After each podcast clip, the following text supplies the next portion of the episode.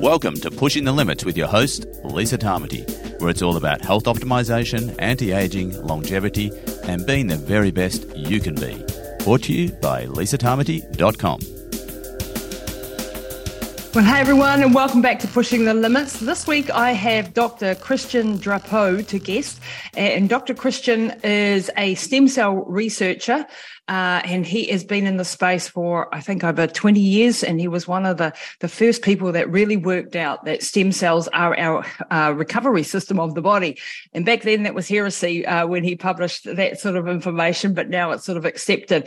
Uh, Dr. Christian, very, very interesting person, tells us the story of developing a product that he has called Stem Regen, which you're going to want to get after listening to this uh, episode. Um, you can go to kalyagen.com com, which is his website, K A L Y A G E N, and use the code Lisa, and you'll get a discount for it. Uh, capital L I S A. Um, and I'm also looking at uh, bringing STEM Regen down to New Zealand with a bit of luck in the next few weeks. So make sure you check into my sh- uh, shop at uh, lisatamati.com to see whether we've got it here in New Zealand as well. Uh, what this is all about is about stem cell research. We're talking about the whole history of stem cell research, what stem cells do in the body, the different types of stem cells. And we're also looking at how to mobilize more of your stem cells. As we get older, we, re- we uh, don't release as much stem cells into circulation. And stem cells are very, very powerful. Without them, we're dead, actually. Um, and we we have these right throughout our lives. And of course when we're younger we have more of these. And as usual as we're older uh, we produce or, or, release less of them. Uh, dr christian explains that process and how that all works and the compounds that he spent the last 20 years researching starting off with something called afa which was a, a blue-green algae from klamath lake and then going into other uh, compounds that he studied from all around the world. And some of the lengths that he's gone to to get some of these compounds. It's a very interesting uh, story. So I hope you enjoy this podcast with Dr. Christian Drapeau. Um, head over to uh, christiandrapeau.com if you want to find more about the man himself and Kale Kalyagen it's very hard to say that K A L Y A G E N dot com and use the code Lisa at checkout and check into my shop and see whether it's down here in New Zealand. We're working on that over the next few weeks. So without further ado, over to Dr. Christian Drapeau. Well, hey everyone, welcome to the show. Today I'm just jumping out of my skin for excitement. I've got Dr. Christian Drapeau with me. Uh, fantastic to have you, sir. I'm so excited to talk stem stem cells and all your research. So, welcome to the show. My pleasure. Thank you. now, um, before we get into the science of stem cells and the amazing things that stem cells can do, um, can you give us a little bit of background about yourself and how did you get into this area? Well, my background is neurophysiology. So I started in brain research. I was essentially doing research on epilepsy and memory at the Montreal Neurological Institute. And, uh, and I was hired, uh, this was in 1995, I was hired to study uh, a plant that you may have heard, uh, Klamath Lake blue green algae, AFA. Mm-hmm.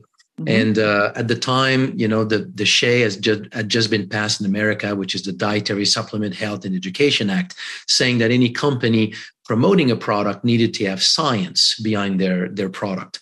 So i was hired. I studied that plant very quickly. We identified the active compounds behind the uh, anti-inflammatory properties of this of this product behind its effect on immunity and its effect on mental clarity which was one of the main comments that consumers would bring.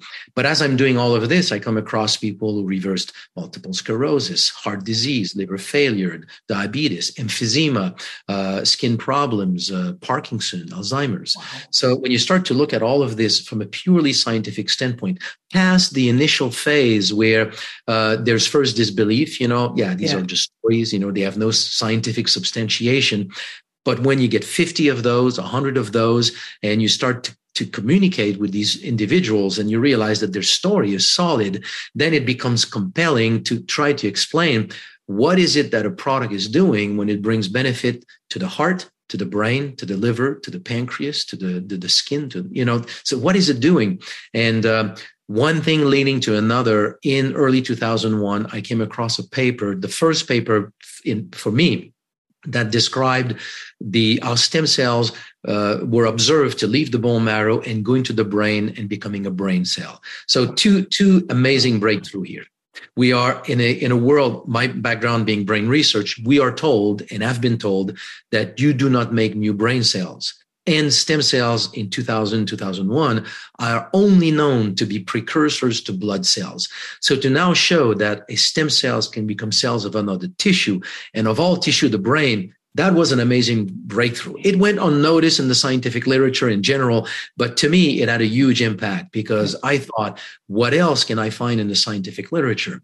So I went to, to look and I found similar uh, data showing how stem cells could become heart cells and liver cells. We are in early 2001. That's the only thing I could find in the scientific literature. But what I started to think was if stem cells can become heart, liver, and brain, why not lung, pancreas, uh, skin, and the rest? It makes yeah. no sense physiologically speaking that they become those three and not the rest. And if they do become the rest, you cannot have a stem cell becoming a brain cell and that's not its function. Like you don't have something like this in the body. So if they become brain cells and all the different cells of the body, it has to be the repair system. So the thought in the back of my mind was, what if that plant Let's say stem cells are the repair system of the body. What if that plant simply stimulate the release of stem cells from the bone marrow? Having more stem cells in circulation, they will go to the pancreas of the diabetic, the brain of the Parkinson, the heart of the heart patient. You should expect a broad variety of benefits, and that's what we had. So that's the beginning of my involvement in stem cell research. This wild idea that stem cells are probably the repair system of the body. We published a, a hypothesis on this in the journal Medical hypotheses and the work on that plant as potentially a stem cell mobilizer. And we quickly discovered that that's what the plant was doing by counting stem cells. So, so that's uh, everything for yeah. me shifted now, and I became uh, a, stem, stem cell cells, stem cell scientist from neuroscience. And when you when you published that at first in the hypothesis journal. Um, uh, a bit because this is a paradigm shift, really, isn't it? It's it's a paradigm shift, and and I bet you were ridiculed, and uh, you know had a lot of like, oh yeah, right yeah. I mean, in the publication itself, uh, I would say, you know, these things go unnoticed unless yeah. unless picked up by something big. There are so many of these great ideas that just go unnoticed in the scientific literature. Um, but but yes, what you're describing is very true. Uh, I would say with the idea, with even the product developed, with patents being filed, and demonstration with cases of people who reverse very significant health health health problems problems.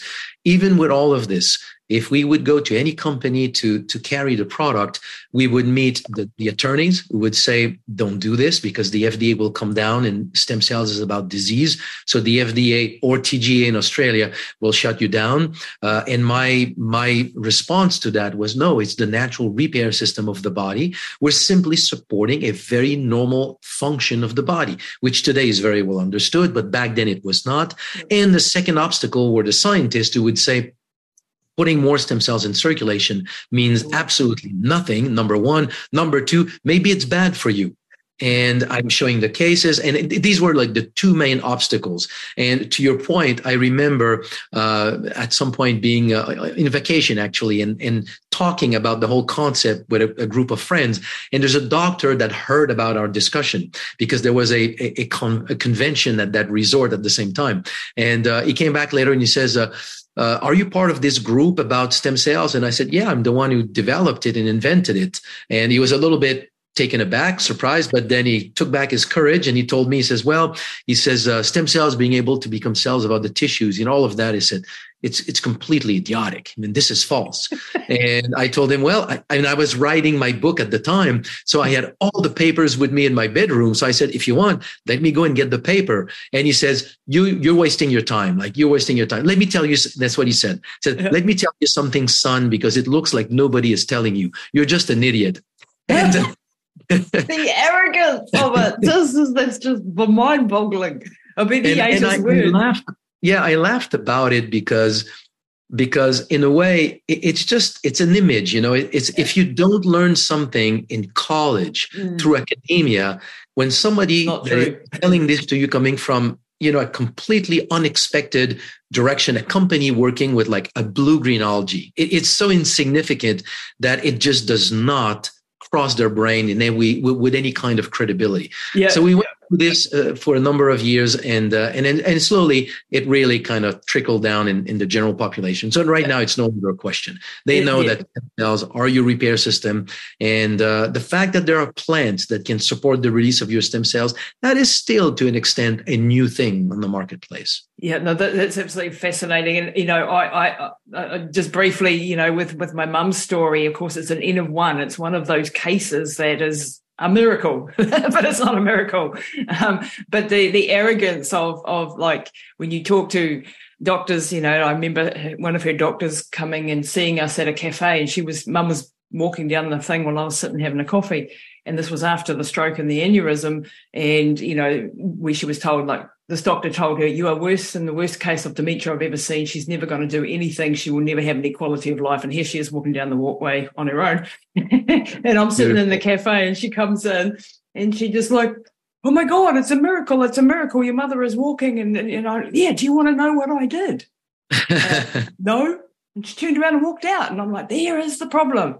Therein exactly. lies the problem. No, no intellectual curiosity whatsoever and because it's not a clinical study, uh, the, you know, it's an N of one. It's a, it's, it's nothing. But I tell you, these N of ones, these outliers are the things that I think we should be studying because what are they doing and what combination of things are they doing? You know, and, you know, double-blinded placebo-controlled trials are great, but only uh, the pharmaceutical companies can afford that. So when you look at things like hyperbaric or whatever, you're not going to get that sort of research happening.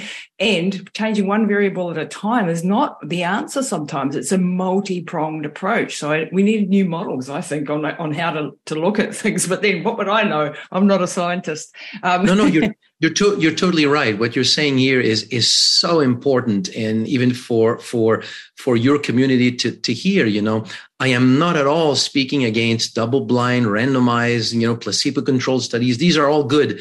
What we forget in this whole in this whole investigation is that let's put it this way. If we look in the sky and we see a man flying it doesn't mean that because these other 20 beside were not able to fly that this one did not fly. Yeah. if that one flew then that means we can fly. Let's just find what he did to fly. So so for me i observe life in reality and i'm trying to explain what i see. And if i do a controlled study in which i don't see what i saw in life I don't negate what I saw in life. And so what you're describing is is is so spot on. It need it it requires a lot of funds to be able yeah. to do the kind of studies that would allow proving something. And in the non-pharmaceutical world, nobody has that kind of money. No, so, yeah. so they remain uninvestigated. And at the end of the day, they can be very, very important because we had the same case we had at some point so this is with the first product that we had so an extract from blue green algae. And uh, and we wanted to test it with some very difficult condition. So we had access to eight uh, individual with spinal cord lesion quadriplegics uh, and wow. that had some of them complete uh, section others incomplete but in a wheelchair like completely paralyzed for, for the most part. Of those eight four I would assume because they, they quit the study. So I, I but I would assume that to become um, compliant with the regimen that we that we suggested to them, when you have the complication of a life as a quadriplegic, to believe that these these little capsules are going to make a difference in the life of the quadriplegics for a condition for which medicine cannot do anything, it takes a level of, of trust, if you want. I think it was not there. In the four that remained, Two of them really wanted to take the product, but they were hospitalized many times because of all kinds of complication. And every time the nurses, the doctors would take the product away. Don't use this. Uh, we don't know it. Therefore, it's not good for you. That's the typical language. Of the, the two left took the product consistently for about a year and both of them had significant improvement. One of them basically was able to move her legs, bend her legs at the knee, lateral movement. And at the end of 10 months, was able to basically lift her leg using the weight of her leg with her arm. So it's pelvic muscle, abdominal muscle, back muscle, like it's huge. overall body regeneration. She was able to to, with the weight of her leg, to sit on her bed, move back on her bed, and be able to eat, uh, hold a book. Uh, you're talking about something that is life changing. I have this on video, and I meet at a at a stem cell conference. Uh, this is I mean, many years ago, maybe 2009, something like this. It was in, it was in Australia. It was in um, somewhere in the south, and um, so I'm at that that conference, and I meet a, a, scientist that was part of the American Society for Spinal Cord Injury. So I show her the video, and I'm thinking, you know, somebody in her position. She would look at this and she would step back and just say, "What? What? Tell me more about it," because this we don't see this in medicine and no, she looked at it. She looked at me. Somebody called her and she says, I need to go. And, and, and she went away. That's it. Oh, the conversation oh. stopped there. Oh. Zero interest in knowing anything about it where is the curiosity? This is exactly what I'm talking about. And, yeah. and, yes, it's a leap of faith to think that a pill could do something, but if you understand the mechanism of action behind it, if you go and dive into the research, and this is what we're going to do today, is, is really look at some of the research that you've been able to pull together over the years and other scientists and, and look at what stem cells. So let's go back a little bit and talk about what are stem cells and then the difference between embryonic stem cells and adult stem cells and then maybe look at the, the history of, of use of stem cells. Like, you know, we, we hear about stem cell injections and autologous, you know, using your fat cells versus the embryonic cells, which is what got it into hot water this this area of science there for a little while um, just so that people understand what are stem cells where do they come from and how you know what are they all about very good. So, stem cells, the, best way to probably define what they are is to start by defining what are not stem cells. So, all the cells of your body that are called somatic cells, so cells of your heart, of your brain, of your skin, all these cells, they're called somatic cells. These are cells that will do one specific thing. They will never transform into another type of cell. And to a large extent, they will never multiply. So you get a cell of your, I don't know, you go to the gym, you work super hard, you have uh, injury into your muscle. A cell of your skin is not going to look down and say, gee, the muscle is needing assistance. I'm going to go there and becoming a muscle cell. It, it, it won't happen. So stem cells at the other end of the spectrum, they are nothing. They're like a blank cell. Yep. Their real role is in their ability to transform into other types of cells. Historically, they were known to be adult stem cells in the bone marrow historically were known to be precursors to blood cells. They could become platelets, red blood cells, and lymphocytes, but that was it. So the huge discovery at the beginning of the of, of the year of, of, of our century, uh, in the year 2000, was that adult stem cells from the bone marrow actually can become cells of virtually every single tissue and organ of the body. So these are adult stem cells. We can come back to that in, in a moment. So let's start by the basics. So embryonic stem cells. Embryonic stem cells have been known for a little bit longer when uh, in the study of embryology, fertility uh, in mice, you know, in the early in the early 60s, uh, maybe 50s. Uh, it was, you know, th- this whole field started to develop. So we knew that there is such a thing as a cell that can lead to the entire formation of a of a full organism. Mm. So these cells that are extracted only from the embryo. So this is the eight to 10 days old embryo. Beyond this, then you you you fall into fetal stem cells. They no longer have the same power. They're still powerful, but they don't have the same power. They have never really been used uh, in any kind of research truly. So the embryonic stem cells are extracted from the embryo. These stem cells are very powerful. The problem is that they are too powerful. Mm. If you use any treatment, let's say you inject uh, embryonic stem cells in the heart. You will get heart cells, but you have a good likelihood to get also some pieces of bone, hair, skin, uh, all kinds of tissues. So it's called a teratoma. It's a form of tumor. And it is the main reason why to this day, there are no treatments with embryonic stem cells. The risk of tumor, tumor development is too big. Yep. So, uh, embryonic stem cells have been used a lot in research for one specific application. If I want to test a drug on a human heart, for example, you cannot do studies in humans. You need to do them in animals if you want to look at the mechanism. But if you take a human embryonic stem cell and you turn it into a heart cell, That is now a human heart cell. Yep. So it allows to do a lot of drug research, drug development gotcha. using mm-hmm. human mm-hmm. cells. That is the real development of for the use of embryonic stem cells. Now, the uh, I don't know if you're interested to go into the understanding of the the, the polemic, you know, or, or, this whole controversy about uh, embryonic stem cells. Yeah, a little bit. It's, yeah, let's I go. Think I think it's interesting for the for the landscape, you know, because in the early 2000 when all of this emerged, there were these messages talking about baby parts and we're killing babies and uh, and it, it's it's not it's not it's a little bit true and it's not true. What i mean is that the, the, information has been misused for political political purposes to a degree that is just mind-blowing. Yeah. these embryos are coming from in vitro fertilization so you get a, a, a couple that cannot uh, produce, can, cannot have children. So they go to a clinic for in vitro fertilization. You take a sperm and an egg. You basically create a zygote. You develop them to the level of an embryo and then you preserve them. And then you implant one, two, or three in the uterus of the mother. And then you see how many of them are going to hold and produce a baby. When they do this, they will produce, I don't know, 15, 20, 30 of these embryos and they freeze them. And uh, after the family has developed and now they have two, three, four, five kids, whatever they want, then they will stop paying to maintain the remaining embryos in the cryopreservation in the in the freezer. So when that happens, then the people who own the place, the in vitro fertilization clinic, will take these embryos and will just basically throw them into the sink. We'll clean the vials and that's it. So these embryos are killed through the sink or you can take them and then you can use them for research. So this idea that you're killing a human being, these embryos are absolutely non-viable in any way, shape or form unless they are implanted in a uterus. So they're not absolutely not viable.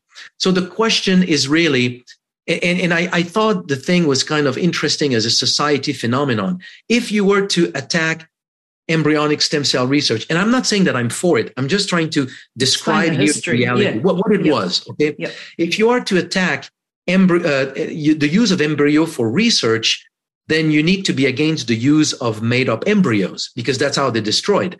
So whether you destroy it through research or you destroy them by throwing them in the sink, you do the same thing. You've destroyed human embryo. But if you start to attack in vitro fertilization clinic, now you start to suggest that the 50 or 75,000 human beings right now or more in America that are, you know, test babies, yeah. if you want, you know, they're now illegitimate human beings. And politically, that it's an untenable position. So they attack the, the research without ever really going to the depth of the question, which is are we for or against creating life in a test tube? And are we for or against the consequence of it, which is killing an embryo either by research or throwing it in the sink? And that was never part of the, of the conversation. Yeah. It's Just to understand the background. Yep. Yep. It was politics. Yep. Those stem cells were truly never used for any treatment in humans. Adult stem cells, the difference is that they are not as powerful as embryonic stem cells, meaning if you put them in the liver, they will only become liver cells. You put them in a muscle, it's they only become muscle cells. But it's a good thing because they are as powerful as embryonic stem cells, meaning they can repair anything, but they will only become the cells of the tissue in which they, they, they migrate, in which they're, they're placed. So that means there's no tumor, there's no, there's no risk for tumor formation. This so from a, yep. from a therapeutic standpoint, it really makes adult stem cells the solution with stem cells. And so adult, when you say adult stem cells, so anything that is like being near to being born, you know, the umbilical cord stem go. cells, bone marrow stem cells, uh, fat stem cells, these are all classes uh, adult stem cells, and then there are Correct. subclasses of these. But um, that, so that, that's what we're going to be discussing today. So we're going to be talking about adult stem cells, not the, the what previous conversation was. Um, and so when we're looking at adult stem cells, so the question I had, like, okay, we are born with um, stem cells uh, like a bank account. I think was one of your mm-hmm. analogies, and it's in our bone marrow and our bone marrow is yellow, uh, so red bone marrow for starters. That slowly over times, I think by the time of 15, we've lost half of it or three quarters of it or something that you said, uh, of the uh, red bone marrow is turned into yellow bone marrow. but we always have this repository of stem cells. Is that correct? If I butchered correct. that, or yeah. yeah, that's correct. That's correct.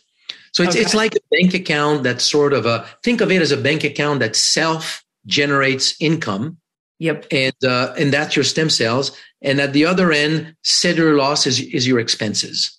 So yeah. as you as you're young, you don't lose cells as fast as as when you're older, and you have more red marrow. So you generate you self generate more income if you want. As you age, that red marrow shifts into yellow marrow. So the number of stem cells that you release in circulation declines as you age. By age 30, you've lost about 95% wow. of that bank. And but as you age, you also start to lose more cells. So there's a point in your life when you lose that balance between how many you lose and how many you have available to repair the cells that are being lost. That is the point in our lives when we start to experience aging.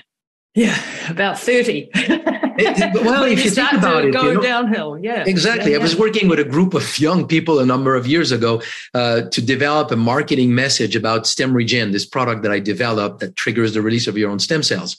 And uh, and they were coming with ideas and but the ideas were so off you know they were showing like young people like dancing partying you know just recovering after drink you know a night partying and and i'm i'm because recovery for them is that you know? Yeah. And at some point i stopped and i said who here like an average age of about 22 okay in the room. So i say who here has ever got up in the morning thinking about their health? And they're looking at me like, this is such a bizarre question to them. and I'm telling them the product that we're talking about here is for the people who every day in their life, they get up and they're reminded that something is going down in their health. Yeah, exactly. And, and from that point on, exactly. that means you have lost that balance and now your body starts to have every day of your life a small accumulation of unrepaired daily damages. It's that simple. Yeah, exactly. That's most of us, unfortunately, now. Certainly point. the ones listening to this. Um, and, and, this is where stem cells. So you um, have been in the research for the last 20 years, really developing things that can help these stem cells get more into circulation. So releasing stem cells from the bone marrow, to put it straight. Um, now, my first question was, well, are we going to run out of stem cells? Because we're, we're running out of this bone marrow this this uh, red bone marrow and if i've got say 150 million stem cells or some crazy number of stem cells in there but i'm releasing more through supplementation am i going to run out? That was a, a question that that sort of jumped into my mind from the get-go. Um, I, I, I, know the answer to it but i, I still am trying to understand the mechanism of it. Well, why is that not quite right yeah, right. think of it like I just said, you know, like a self generating income in terms of bank accounts. So that means these stems, how can I explain this? It's not an easy concept to explain, but, it, but it's a simple concept. Your red marrow that you have always produce at the same level. It's just that it shrinks. Yeah. So that means the number that are put out into the blood circulation uh, is going to reduce over time. But the red marrow that, that is remaining is just producing and it's producing like a well. You know, when you have a well, if you take a bucket, uh, you have the same level. If you take 10 buckets, you have the same level.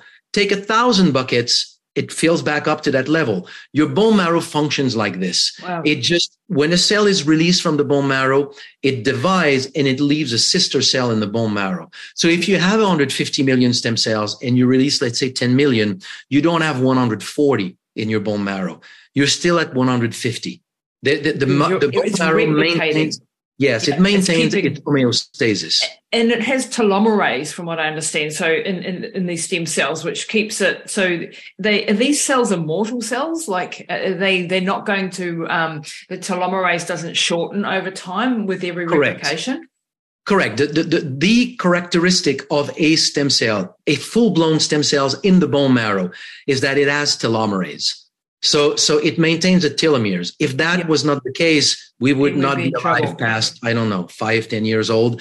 Uh, we need to understand we are alive today because we have stem cells. Yeah. These cells are, immor- are immortal in the bone marrow because they have telomerase. And that's the phenomenon that happens when the stem cell is released from the bone marrow and it gets into the tissue and now that one stem cell will multiply and will become many thousand tissue cells that that process of cellular division oh. as that happens telomerase gets uh, gets uh, uh, inhibited if you want repressed the expression of telomerase is repressed in that cells yeah. and now that cell lose loses its stemness yeah. So I say that cell, you know, as, as, it's dividing, it becomes sort of a shorter and shorter telomerase. Well, a, a, a, family of cells, if you want. They yeah. lose telomerase, and now as they go through this process of cellular division, uh, it is it was called the Hayflick limit, documented first yeah. by a scientist called Hayflick, which says that you will reach about 50 generations and then you run out of these telomeres. And now you, you are now a senescent cells and that cell, you know, its normal life process is to trigger apoptosis and take itself out of your cell pool. Yeah, and that's one of the, the things we talk about on the show quite a lot is autophagy and how to, you know, get rid of that recycling and up upregulate that. And um, and, and in, in, that context, Lisa, of what you just said, I think it's important to, to, your listeners in the context of what you just said. You know, autophagy, senolytics, uh, NMN, mitochondrial function, antioxidants, all of these are all aimed at supporting the function of existing cells, gotcha. trying to make yeah. them work the best when you release stem cells you bring new cells. Wow. so you yeah. so so in a way it's just like wait a minute. Like I'm, I'm oftentimes i'm using this analogy which is a silly analogy but it gives a picture. Let's say your body is a soccer team okay?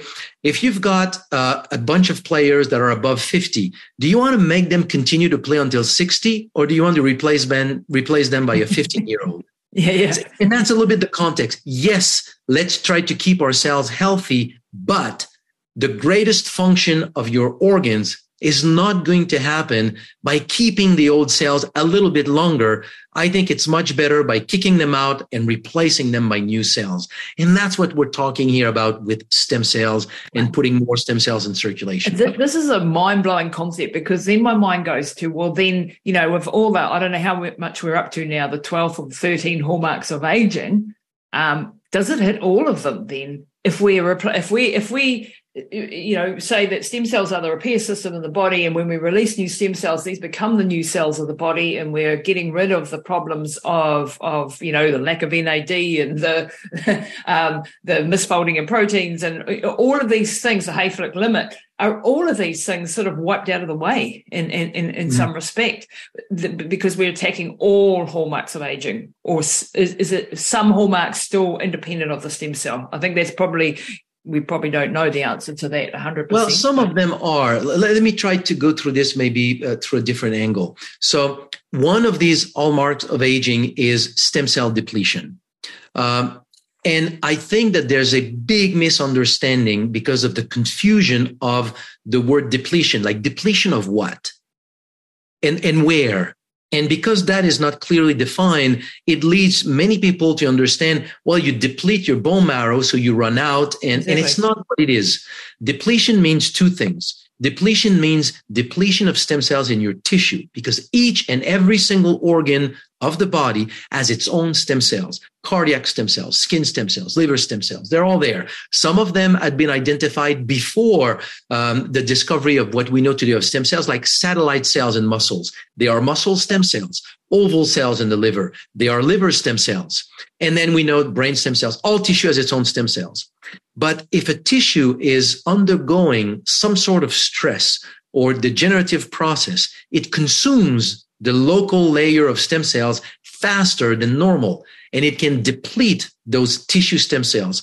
When the tissue stem cells are depleted, that tissue no longer has the ability to repair itself. Then the problem becomes acute. Then you have the disease associated with that tissue. Example, colitis, Crohn's disease, all of these irritable bowel syndrome, those kinds of issues. Your stem cells in your gut renews, your cells renew every five days, lining very quick. It is, and it is so dependent on the layer of stem cells in the gut. Once you've depleted that, you have the acute experience of the problem, the cramping, the pain, all of that is leaky gut, all of that is there. If you put more stem cells in circulation and you replenish that layer of stem cells, you have an amazing impact. You have not changed the disease, but you have brought back function of that to that organ. So, so quality of life can be immensely increased. That's depletion of the tissue. You don't have depletion in the bone marrow. You have ah. shortening of the red marrow, conversion to yellow marrow. It is a reduction of your pool of stem cells, but it is not a depletion in the sense you never run out. So, so, so this, and can I interrupt there just briefly because I've heard you talk about when they did a big study where they looked at, um, I think it was heart patients, but they looked at um, the number of stem cells that were in circulation, and I think it even was with multiple different disease models. They found that everybody that had these diseases, heart disease, diabetes, uh, all, of these um, major diseases, they actually found that there were less stem cells in circulation, and that was the problem. That when you there was a there was a there was a correlation there between the stem cells being low and the disease manifesting itself.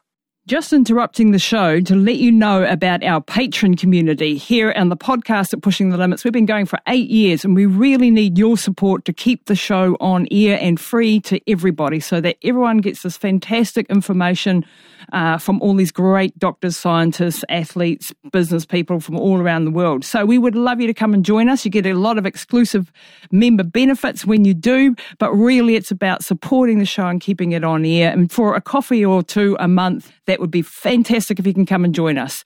You can go to patron.lisatamati.com. That's patron.lisatamati.com and check it all out. Correct. This is this is um, a concept. I published this in 2013. It also went unnoticed in the scientific, I am sure, but it came from. Um, let's talk about this because I think it's fascinating. It's an idea. So I'm in 2001. I have uh, a concept that I think, like honestly, me myself, very naive. I'm thinking, man, we're putting an end to disease. Uh, that was my level of excitement when I when I discovered all these things. And then I have a product that puts more stem cells in circulation. I'm thinking we have something magical, but I don't know. This is just an idea.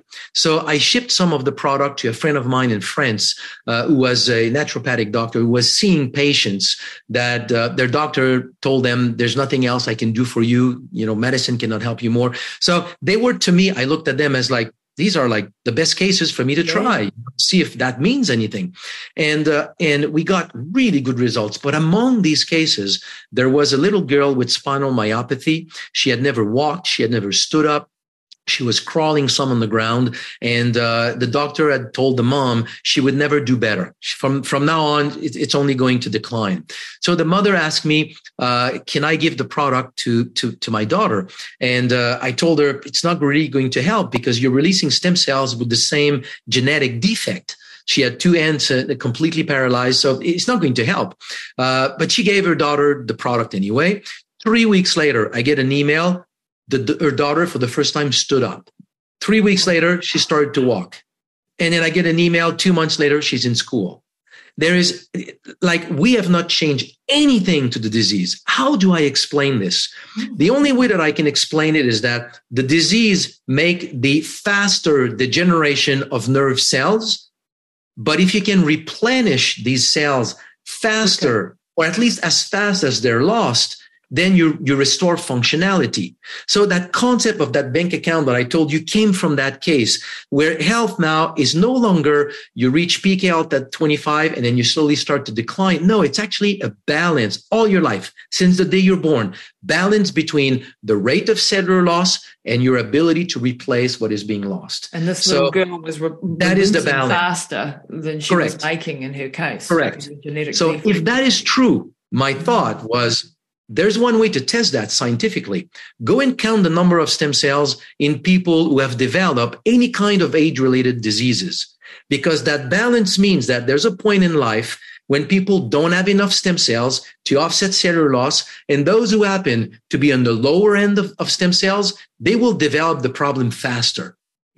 So if you look at people who have developed these diseases, go and count how many stem cells you have in their bloodstream. And now there's about 50 of those studies done. So diabetes, erectile dysfunction, atherosclerosis, hypertension, uh, long, um, lung disease, COPD, liver failure, kidney failure, Parkinson, Alzheimer's, lupus, arthritis. I mean, the list keeps wow. going. Muscular yep. dystrophy. Uh, yep. The list keeps growing. All the people who have developed the problems all have 50% or less of the number of stem cells that you find in a healthy person of the same age. Wow. So when you passed 40, let's say, how many stem cells you have in your blood circulation every day, I believe is the most potent determinant of how healthy you will be in 5, 10, 15, 20 years down the road.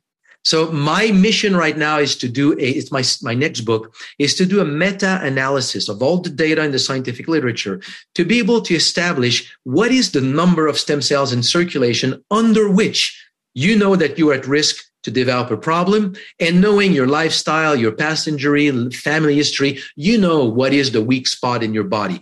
That's where the problem will show up down the road. Yep. If you put more stem cells in circulation every day, you help your body to repair better these unrepaired damages. So the accumulation of it will not show up, you know, five to 10, 15 years down the road. It's that yep. simple. Yeah, and, and then the, my mind then goes to um, we, we, can we can show this in lifestyle interventions because there are certain lifestyle interventions that are uh, going to sort of help with the stem cell release too. You know, besides the uh, StemRegen product and and the you know the blue green algae and the other uh, uh, things that we're we're going to discuss in a minute. But if if we um, just briefly touch on some of the lifestyle interventions, things that actually help stem cells be produced and, and, and, and, um, just by understanding this mechanism, we can see that if we can produce more stem cells, we're going to be better off. So one of these is exercise and training, and not training like going for a walk in the park, but really, you know, damaging yourself training. You're, you're, tra- you're, kind of training. My time of training. That's why I'm so young. I'm actually 80. so what what you're talking about is indeed uh, it's it, I, it's one of my main interests in terms of research. But let me start with the conclusion because as we do more and more research in that area, I am fascinated by this sort of um very simple conclusion. Like when I express it, it, it almost looks like too simple, but it's amazingly strong. It's the fact that I believe stem cells are the absolute core of human health. There's a lot of other things that you can do, but at the end, the common denominator is how many stem cells you have in your blood and how effective are they to migrate in various tissue and do their job. So, and, and I'm saying this because when we look at many things that are good for health, and now you look at their effect on stem cells, they're all directly supporting stem cells. Many of the things that we know are not good for health, you look at stem cells, they're inhibiting stem cells. I find it fascinating that suddenly stem cells seems to be the common denominator. Everything good is tied to it. Everything negative is also tied to it uh, in a positive or negative way. So let's go through them. Exercise. You mentioned the first one, strong exercise. I believe that the, the, the, the, mechanism of action here is simply that when you work really hard, you trigger, uh, you, you trigger many types of micro lesions and it's injuries. So basically your body signals for stem cells for repair. So that is the first one. So strong exercise that creates some level of, of tissue damage. Then fasting fasting for more than three days. I am not saying that intermittent fasting is not doing it, but uh, uh, to my knowledge, there's no documentation that it does it. And I don't think yeah. that it is enough of a stressor to the body to trigger that kind of response. So, but so far documented water fast for more than three days. We know that uh, production of melatonin will support uh, in deep sleep will support the ability of stem cells to migrate in the brain, but also brain stem cells to also migrate within the brain. So brain repair is supported by deep sleep, partly through its effect on stem cells. Uh, these are on the positive sides. Now, if we flip on the negative side, we know that stress for example, is very bad for stem cells. If, and that was shown in a, in a study using mice. If you put a mouse in a pool and then it creates stress and you take a blood sample before and after the pool experience, and now you test the ability of these stem cells to migrate to the use of migration chamber, how they can migrate and multiply the, the ability to migrate and multiply is suppressed significantly after exposure to stress. Hmm. Now, if you take the same mice and you remove the adrenal glands, then that means they won't produce cortisol. So they won't produce the, the, the, they, they will still experience the stress, but they won't secrete stress hormones. The stem cells are not affected. So adrenaline so and cortisol inhibit stem cell? Yep. So mm-hmm. now think about our lives in, mo- in modern world. Who do you know who is not exposed to some level of stress for what? Nobody, nobody. Well, does not exist. well, and, and, and what, what I find fascinating is all throughout the scientific literature it's a it's a it's a field of study that actually I, I, started to be interested in this in my teens called at the time psychoneuroimmunology. So yes, all yeah. the link between stress emotions and a slew of degenerative disease. We can almost say that every known degenerative disease is associated somewhere to stress in the scientific literature. And now we find that stress suppresses the ability of stem cells to do their work. And we know that fewer stem cells or lesser stem cell function is also associated with age related disease. So is the cause of age related disease because long term exposure to stress shuts down every day of our lives the natural innate ability of the body to repair through stem cells. Can I Open ask you just uh, uh, briefly there? Um, but, but, you know, like when when the mouse is put into the into the water and has to swim, that is a he's he's um you like when you do exercise, you are causing a stressor as well. So, you know, like there's this, or when you are fasting, your cortisol levels go up. Um, so is there a, a sweet spot? Is a hormetic stress okay? A chronic stress no. I mean, I don't know if we know the answer. I, I don't know if I can answer that from that study. Yeah. I would say they're different stress in the sense that when you create yourself a stress upon yourself, it's a different stress than when it is imposed upon you and you have no control over it. Yep. So, so I don't know if they are the same. The fact that you yeah. release stem cells during a fast, I would assume that they're different types of stressors. Yeah, and because cortisol does go up when the intermittent, you know, you do intermittent fasting, even your your cortisol levels can can rise. Uh, but if things adjust, it's like when you go and have a sauna. And, and sauna is one of the questions I had too. Does sauna help with stem cell release because it helps with BDNF and human growth hormone? My mind goes to mm, quite likely stem cell release and sauna. I don't know. Um, but you, you, know there's this fine balance between all the hormetic stresses probably cold exposure would be another one that we could discuss uh, and I'm sitting in a hyperbaric oxygen therapy clinic, and I know that hyperbaric oxygen, one of its main mechanisms of action is the stem cell proliferation uh, aspect of it. And so we were talking before this about the possibility that hyperbaric oxygen therapy combined with StemRegen, your product that actually helps you release the, the stem cells, would be a beautiful combination, and maybe red yeah. light therapy as well. I don't know. Um, yeah, what, what's your take on that on, on the synergy of some of the therapies together? So my mind goes to hyperbaric, obviously, but also things like sauna, but also things like peptides. Um, are we you're probably, too early in the in the research to make connections there and see any results with you know um, I'm always a multi-pronged person like I'm always looking at how do I attack this problem on 10 different fronts rather than one at a time, sort of thing? So yeah. the synergy of things. Yeah, yeah. Well, of those that you mentioned here, hyperbaric chamber, I see an enormous synergy in the sense that hyperbaric chamber has been seen to put more stem cells in circulation, but mostly through a different mechanism than, than normally molecules that are known to trigger the release of stem cells from the bone marrow. Because stem cells, there is their ability to reside in the bone marrow, to attach to the bone marrow matrix. And if you interfere with that, then they detach and they end up in the bloodstream. But if you start to produce to trigger their multiplication in the bone marrow. As they proliferate, they overcrowd the bone marrow and they are released more by overcrowding. So ah. that's the mechanism of action of, of hyperbaric chamber. It is by stimulation of the proliferation of stem cells in the bone marrow. Now, if you combine both, meaning you put more in the bone marrow and then you support their release from the bone marrow uh, with StemRegen, then you got an enormous, an enormous synergy. The only I mean, it would be, I know of no studies so far mm. that has been done on this, but it would be, I mean, it's not a simple thing to study because no. somewhere the outcome of hyperbaric chamber is very uh, i mean everybody has their own experience out of it. So how do you have a control for that? So it would not be simple to study it but i would suspect that there's definitely uh, a synergy there. Yeah. uh, when you're i'm doing about, an n of one with me and mum the StemRegen and the hyperbaric so i'll let you know how we go. There you go. Well it's good for you because you have a good a good background you know having done so many things for your health you have a good background of how your body responds. So you've done hyperbaric chamber, so you'll be able to see. So I'm looking forward to see what yeah. is your if experience. mum starts running marathons next week. We'll there you go. Why. There you go. Well, if you can't catch up with her, then that will be an amazing story. if she just walks straight, that would be great, you know.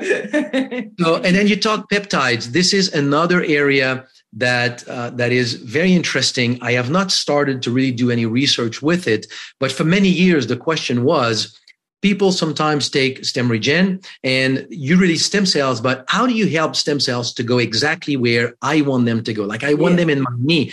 They won't go to your knee necessarily. They will go where they're called. So, so when you release them, you don't have to worry. Your stem cell, you are releasing them and they will go and repair in your body. If they did not, you would not be alive today. So they do their job, but are they going to do the job that your mind wants them to do? That's a different story. So there are ways of stimulating yeah, the repair process in various organs and tissues. So red lights is one of them. The red lights applied locally, for example, where you drive uh, greater blood circulation in one area of the body. Peptides are going to specifically support the repair of, of certain tissues while you release stem cells. I see, I see an amazing synergy. synergy yeah. Correct, wow. I, I, I, mean, I do red light. I have red light in my clinic and I also do peptides and, um, you know, so so yeah my mind is going to in that direction. When you put these things together and you can direct it into that because yeah it, the person who comes to me with a shoulder injury he wants it to go to the shoulder but maybe the hierarchy of needs in the body is such that the brain was actually he didn't know but the brain was impaired. Or the heart was impaired and that got first dibs really. Do we know how the body uh, does prioritize uh, the the need for stem cells? And in the the other question was the actual the transport or the, the what was the word that you use? Um, the migration of the stem cells actually into the tissues is also a factor here. It's not just that they're running around in the blood, but they actually have to get into the tissue and actually integrate with that because there was a study done on pigs, I think, and hearts, or, or, it was a heart study. Uh, no, it was a human heart study, I think, where they injected stem cells near the heart in order to make it into heart stem cells. But what they found was that they, you put it anywhere and it will go to where it's needed. But is there any way to sort of measure that, like, or, or yeah, push it into the right direction? I mean, yeah, the red light maybe in the, the exercise. Well, I will first answer by a, a, very silly answer, but it will give you really the answer to your question. When you were a kid and you broke a bone or you had a cut, did it repair or not? Yeah. Yeah. It repaired. Quick. So yeah. stem cells found the way where to go. Yeah. That's how they work. They are attracted by an injury the injury that produces pain, that produces inflammation, also produces call for stem cells. It's part of the signaling. This, that it's not the inflammation signals, it's something else? It is part of the inflammatory signal, but it's one specific molecule that is not an inflammatory molecule itself, uh-huh. but it's part of the molecule that are released. It's called stromal derived factor one. So uh-huh. your stem cell. So here's what happens. You get an injury the injury will release granulocyte colony stimulating factor. Within a few hours of the injury, you can measure it in the blood. That molecule, when it reaches the bone marrow, triggers the release of stem cells from the bone marrow. It's very well known in medicine. If we want to collect stem cells from somebody, they inject GCSF before to increase the number to be able to collect them in the blood. Wow. So when the number of stem cells start to increase in the bloodstream, the affected area of the body now start to release another compound, which is SDF1, stromal derived factor 1. That molecule will diffuse very locally in the blood in the, in, in the in the fine capillaries in the area of the affected tissue. So when stem cells circulate in that capillary and, and a molecule of SDF1 is there, it connects with a specific receptor at the surface of the stem cell. And that connection immediately triggers the expression of adhesion molecule that will make the stem cell stop and cling to the, to the capillary. Now, if the signal keeps coming and you keep having that connection with the receptor, then the whole chain of event is triggered. These adhesion molecules, then the cell will release enzymes that will digest the attachment between two cells of the capillary wall. It makes a hole. Then a new set of adhesion molecules are secreted where the cells start to send a part of itself through that hole and then passes all of its content on the other side. When it lands into the tissue, it now secretes another round of, of adhesion molecule that will connect specifically to hyaluronic acid, the soft skeleton of that tissue. So now the stem cell will walk and it's, it's almost like legs that you shed and the leg are produced in the direction where the signal is coming. So you end up having the cell moving slowly toward wow. the site of the injury. When it gets close to the injury, there are cellular debris from that tissue that are there. They basically touch receptor on the cell that sends a signal to the nucleus. And now that cell start to express the DNA that codes for that cell being a heart cell or a brain cell or a skin cell, whatever is that tissue. And now the cell will start to morph into a cell of that tissue, repairing wow. that Wow, and you've done studies. I've seen lectures where you you showed this graphically with the you know big slides where you know you've um, had fluorescent cells that have been injected, right. and you'll be able to follow them around the body and seen that they've deposited themselves all through whatever system needed it.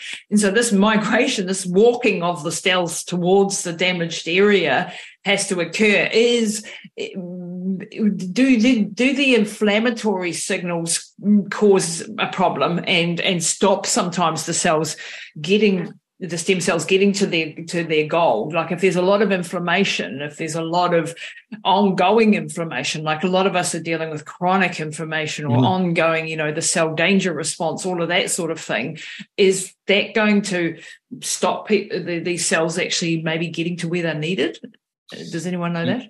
yes, yes, and no. But but the answer is yes. When I say yes, uh, I need to go a little bit more in science, a little bit.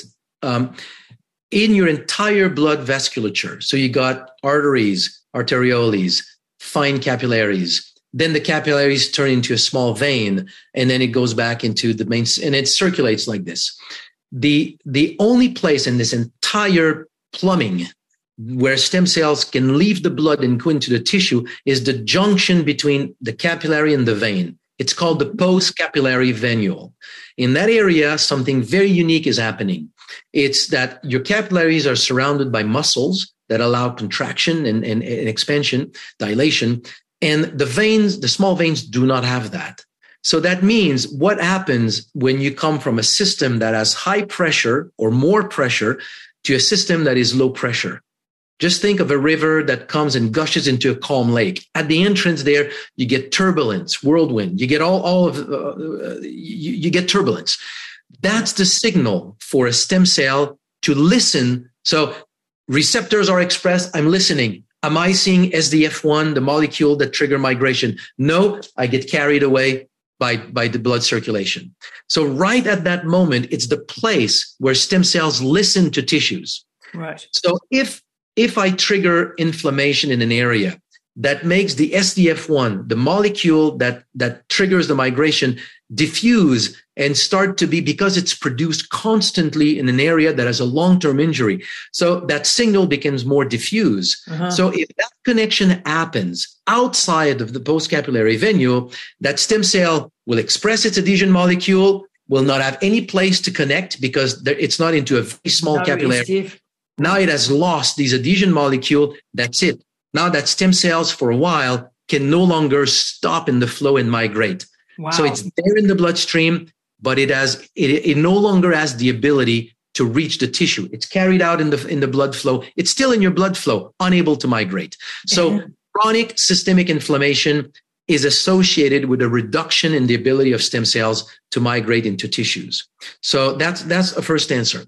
The other answer, although, which is, I think, the positive side, is that the first thing that the stem cell will do in a tissue is to suppress inflammation. You mm-hmm. cannot repair with inflammation. Inflammation maintains damage. So the first thing that a stem cell does when it enters into an injured tissue is to secrete compounds that is going to suppress the inflammation. And that is why, for example, during COVID, when people died not of COVID, but they died of the the, the cytokine over, storm, yeah. the, the, cytokine storm, which is sort of an exaggerated response of your own immune system. Yeah. Well, stem cell goes there, it basically calms down the cytokine storm and now you repair your tissue very normally. So you have people, these studies were done in the US, in China, in South America, where you just inject stem cells or you release people's stem cells and they are in ICU for days, you know, and they don't know how to, and uh, what they can do with these patients. And within a day or two, they return home and they're feeling much better. Wow. So, so it's just an example. So that's what stem cells will do. They migrate into a tissue. The first thing that they do is to suppress inflammation. So they are almost like your best anti-inflammatory uh, aspect of your body, but locally, not systemic. It yeah. doesn't work like an anti-inflammatory compound. It looks yeah. microscopically at the site of the micro lesion. Uh, and if so, there's that SDF1, that adhesive molecule is not present when it comes to that venule, venule, um, uh-huh. yeah, um, then so it, can you support the stem cell migration by taking things like uh, resveratrol, other polyphenols, yes. curcumin, curcumin um, yes. all these anti-inflammatories that will help that stop that chronic diffusing of that SDF1 SDF1 molecule. Yeah. yeah. um, I don't know if it will play a role in diffusion or production of it. I don't know if it will play at that level, at that level, but resveratrol has been documented to facilitate, facilitate migration, but, but more importantly, the multiplication of stem cells in, into the tissues.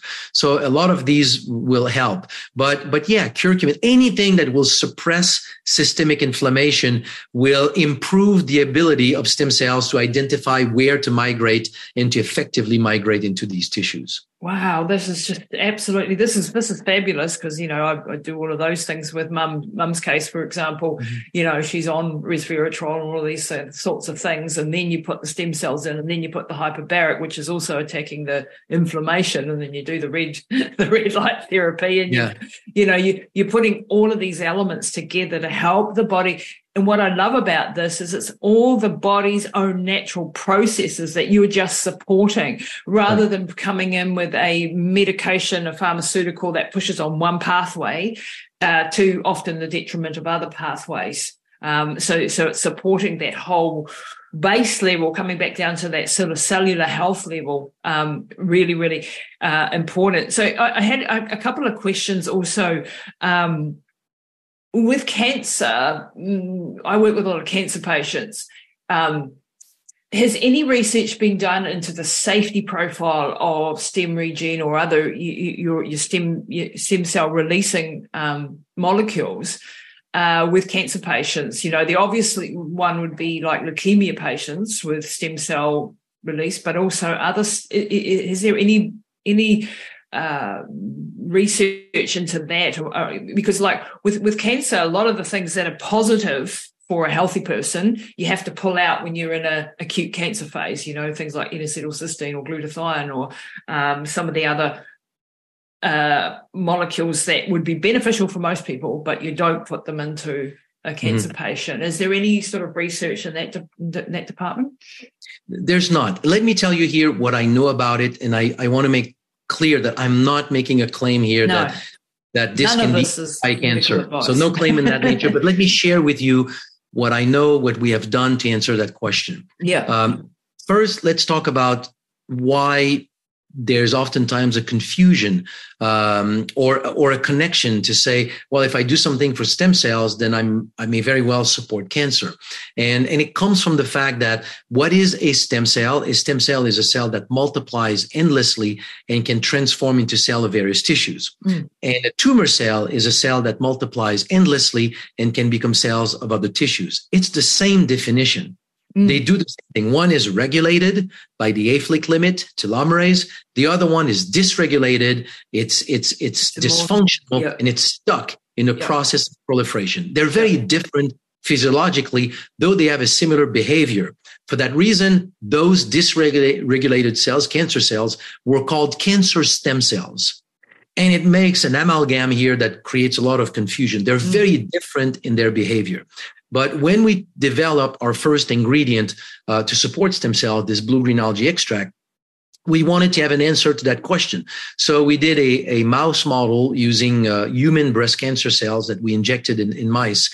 And then we had two groups, a control group and another group in which we gave 10 times the recommended amount of this blue green algae extract, uh, just to see if we're going to stimulate uh, tumor growth.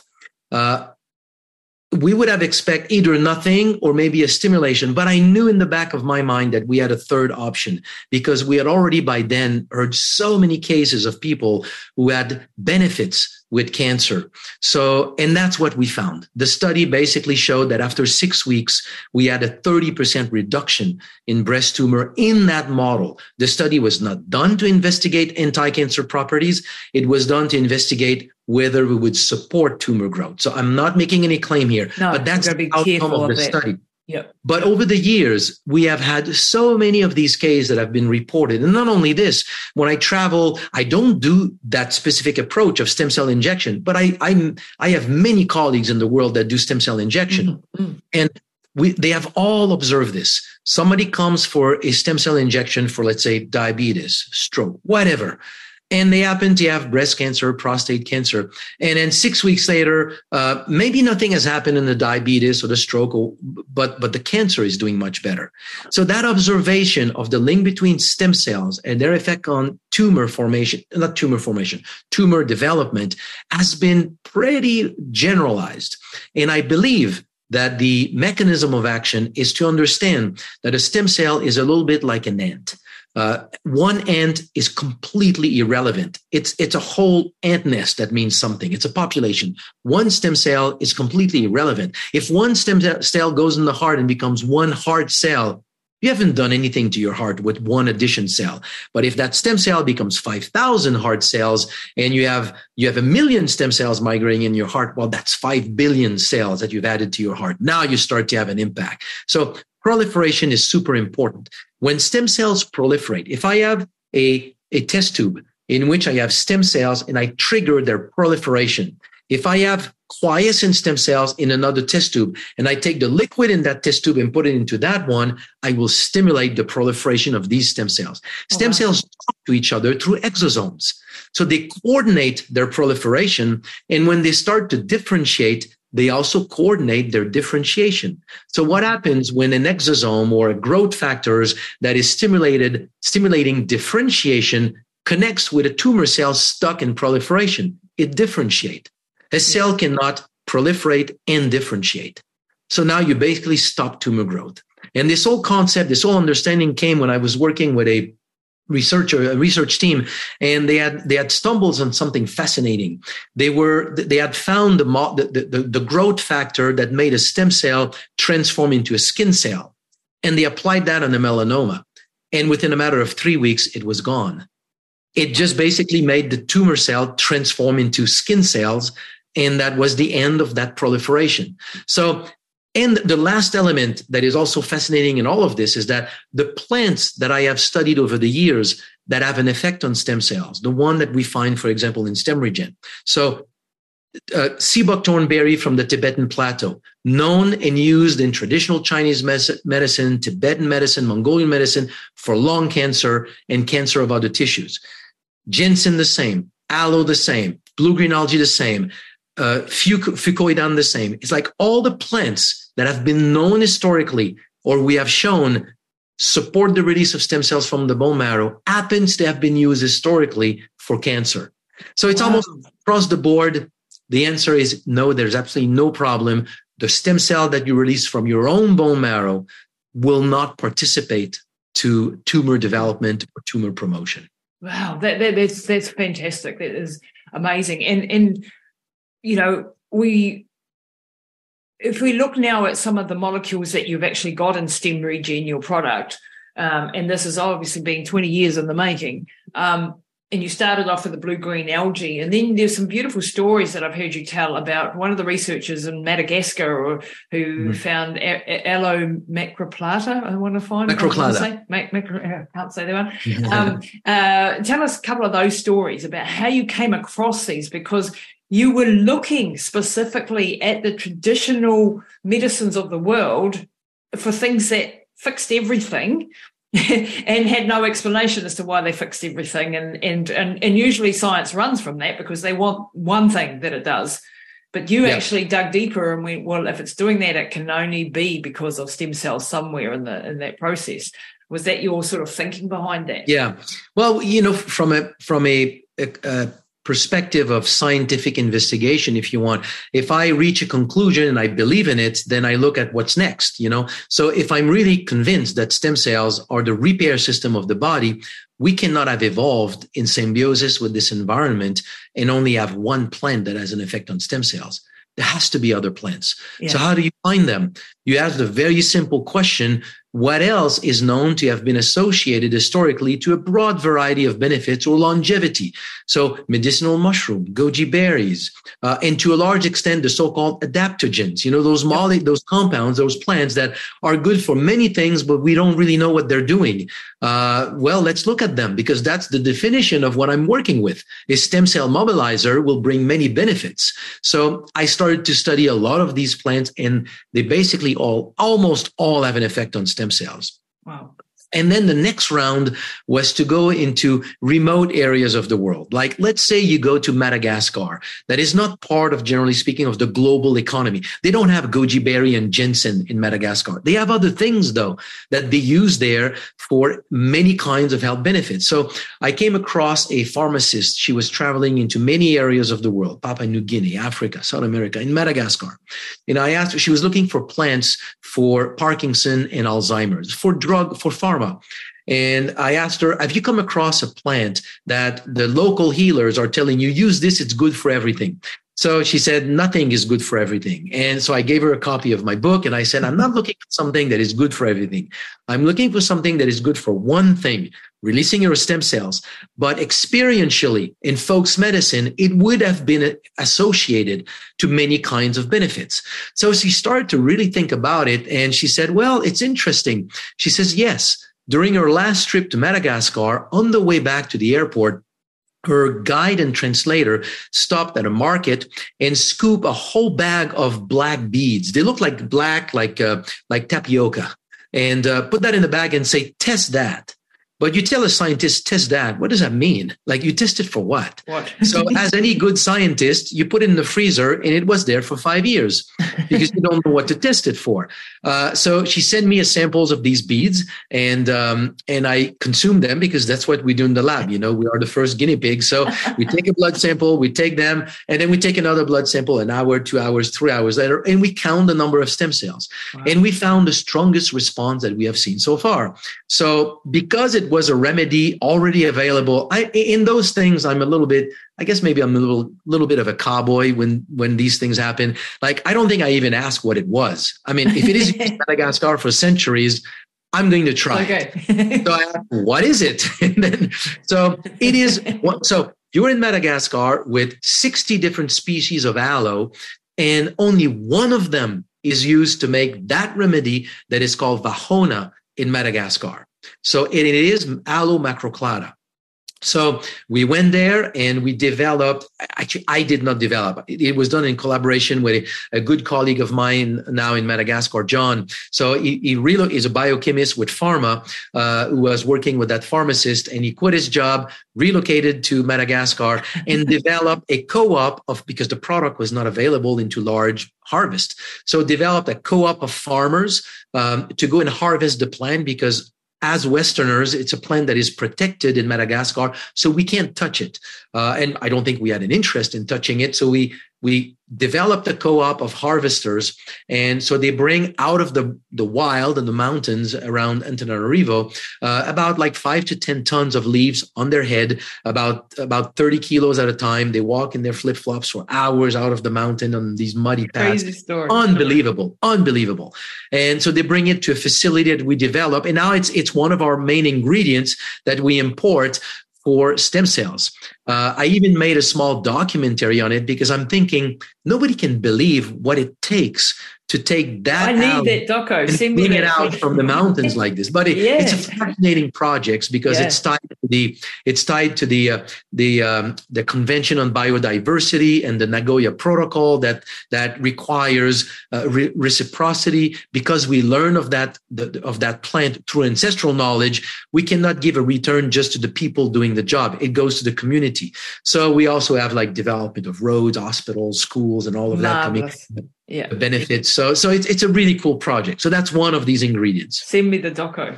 I'll put it in the links if we can, if you've got it. yeah, I'll send yeah. it to you actually you know i'm in new zealand when we have maori medicine and um, um, just put put on your radar. Um, I, would love to invite you down here to do a, a, conference speak at a conference that i'm trying to organize next year. Um, but while you're down here maybe you can have a look at some of the ingredients that, that our people have looked at for for centuries. And i'm certainly not an expert at all in that area but you know there are others um, to to you know further that sort of study that you're doing with traditional um, molecules like that. And you, there are other ones that you had in the mix there as well. So you've got the AFA, you've got the Aloe macroplata, you've got the what else have you got? In the, in I have the seabuckthorn berry, seabuckthorn yep. berry, and that is an interesting one as well because uh, both here and while traveling in China, uh, I had a chance to speak with three people, uh, expert in, in traditional Chinese medicine, but biochemists who did study plants, and uh, so I'm searching for for plants that can support stem cell release. So I asked them the very almost joking question. I said, okay, you're lost on a desert island and there's only one plant that you can bring with you. What would it be? and all three told me seabuckthorn berry. I really did not expect that. You know, I don't know. I, Foti is known for longevity, astragalus, you know, I was, ex- ginseng. I was expecting one of those. Um, not that I'm an expert in Chinese medicine. I could, there could really be something that I absolutely did not know about. But seabuckthorn berry, I was very surprised. So I went into scientific literature and I discovered a plethora of studies documenting benefits to the lung, lung cancer, to the heart, cardiovascular system, diabetes, to help repair a burn to the skin, uh, broken bones. So you see the digestive system. Uh, when I was down there and I asked people, so how did you use seabuckthorn berry? And the man working there was saying, oh, when I was a kid, you know, anytime we had digestive problem, you know, our mom was making us a, a juice of seabuckthorn berry. So, uh, so looking at all these benefits, I'm thinking it looks like there's an effect on on stem cells. And and one story that is fascinating also is that it's very rare to have a plant that is named according to its benefits. Most of the time, the, the scientific name of a plant is linked to, uh, to the physical characteristics of a plant or our relationship with a plant, but not its health benefit. It's very rare. Seabuckthorn berry, its scientific name is Hippo Hippo means horse, Phi means light. So it, might, it means shining horse. And it's Alexander the Great in its conquest in northern China, western China, just abandoned a group of horses wounded in battle and just left them to die in a field of seabuckthorn berry. When he came back a few weeks later, he had a herd of healthy, vibrant horse and a shiny coat is a sign of health for a horse. So they named the berry shiny coat. Oh, and then, and then they brought back the leaf and the berry to with them for the warriors, for the soldiers, for their healing. So now seabuckthorn berry that came from the high plateaus, like the Himalayan area, this is where it's coming from, was then spread pretty much worldwide. So you have seabuckthorn berry now everywhere. But wow. when ah. it grows at high altitude, it has a very unique biochemistry.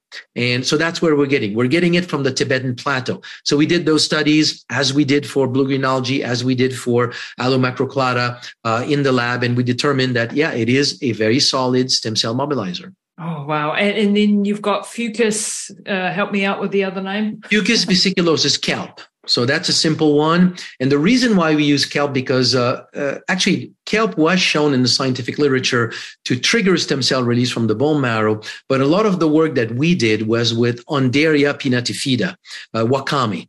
And uh, so that was also shown to trigger stem cell release from the bone marrow. But the choice that I made to use Fucus in StemRegen it's because Fucus has one specific uh, benefit as well, is that there is a there is a seaweed called Ecklonia cava that is used in uh, in uh, in in Korea, Japan, and it has been for centuries associated with like let's say old people, I don't know, like 70 years and above. And I know that the closer I'm getting to that, I think it's young. But yeah. let's say past 70s, people are consuming Ecklonia cava uh, for their longevity. And it's been associated with longevity. Like these centenarians, you ask them what they're doing. Well, they're all taking this Ecklonia cava. The main active compound of Ecklonia cava is a type of polyphenol called phlorotannins. Uh, so, and fucus is also a source of phlorotannins. So, by making that extract of fucoidan from fucus, we also pull out the phlorotannins. So that that provides me with an extract that both stimulates stem cell release from the bone marrow and brings the benefits of phlorotannins, which also could be stem cell release. It just has not been tested so far. But from the benefits known of phlorotannins, I would absolutely not be surprised that it also has an effect on stem cells. The active compound of seabuckthorn berry are polyphenols as well.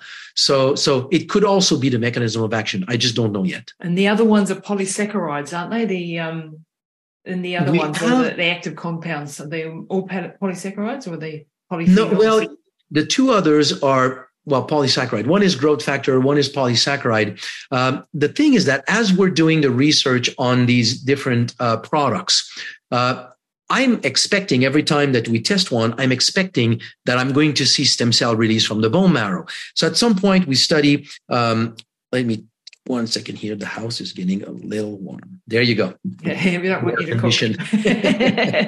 so, um, so I'm testing colostrum because I'm working with Dr. Jensen in her lab, uh, and then she has done a study on one unique, highly fractionated colostrum that comes from South Dakota on free range cows. And she told me this product is amazing what she saw in the lab on the immune system. She says, yeah. I think might be an effect on stem cells.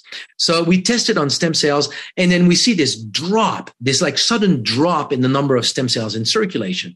So we're thinking something is wrong with the equipment. So we need to clean everything. We change the reagents. We do everything and we test it again and we see the same response.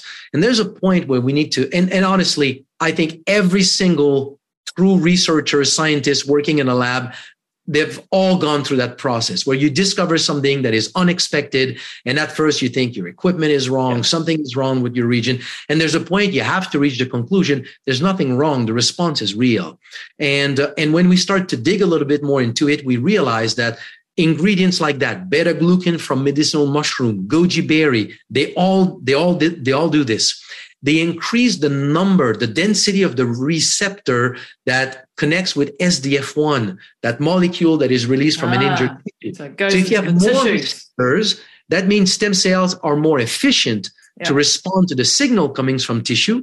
So they migrate faster, so they disappear from the blood. So the moment we started to document that that phenomenon, then it, to me it becomes like a no-brainer.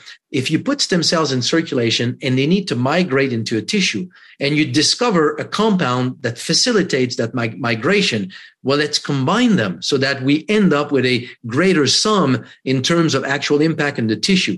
We don't talk about it scientifically in any of our literature for the simple fact that there's no drug now known or documented to stimulate stem cell migration. So if there's no drug, that means there's no scientific literature documented that process. So I cannot, if I publish, I have no other documentation to compare the response to. So I cannot really have a discussion. So somewhere we need to just dive very deeply into this whole process before being able to publish on that on that phenomenon. And, you know, we're a dietary supplement company. We're not a drug company. I don't have fifty yeah. million research. I've got a, a friend who I'm actually having a business meeting with after this, and and he um, Peter, and he he actually said, you know, we've been talking about your work, and and, and twenty odd years ago, Peter was in this realm, biochemist, and he was looking at colostrum and actually developed a product back then that was using New Zealand colostrum, so put that on your radar. Um, uh, and and found that that was you know part of the formulation that he made back then. This is before yeah. you know all the stem cells. So it's just a small world. Um, yeah, I bet you two would have a, a, fabulous conversation. Actually, um, I mean, stem cells. The, the only thing we discover, honestly, we're not discovering anything new in well, new, nothing new. We've all these compounds like buckthorn berry that has been in the Tibetan plateau, Mongolian medicine for more than 2000 years. Yeah. Yeah, been doing stem cell release for more than 2000 years. know that that's what it was we, doing. We, are not discovering anything. It's just that now with the discovery of stem cells, we have means of starting to look in that direction. So when we look at the, in that direction, we just lift the cover into this natural phenomenon in the body that we just were unaware of before. Wow. That's all. Actually, on, on that count, I, I am looking into quite deeply into spermidine. Um, uh-huh. It's one of the, the, the the supplements that I have in my range, and looking at actually um, launching something along this lines with spermidine. Is that one that you've looked at? Because that is one of the things that hits so many of the pathways so that it would be be a connection in my brain at least to be looking at is that one of the things that it does as well it's um you know extract of, of wheat germ and things like that and aged cheeses and so on have you come across spermidine in your travels uh, I have a long list of ingredients. That, I have the funding to do this. I absolutely want to look at them. Like, for example, there is one plant prominently mentioned in the Quran, which is Nigella sativa which oh, is yeah. black black, black seed. Yeah, yeah, amazing, amazing. Yeah, yeah, yeah. I mean, I am almost convinced that it triggers the release of stem cells from the bone marrow. I have not tested it simply because it contains thymoquinone, yeah. uh, and it's it has been documented to be a liver toxin. I I won't say I don't believe it. I, I, I just don't think that it's a problem uh, in the amount that is found, you know, in, in, in, this plant, but it will create problems to register the product internationally. So I have okay. just not put time in there, but yeah. that is one black rice, forbidden yeah. rice, like the rice of the emperor. How can you have a plant that is used like that?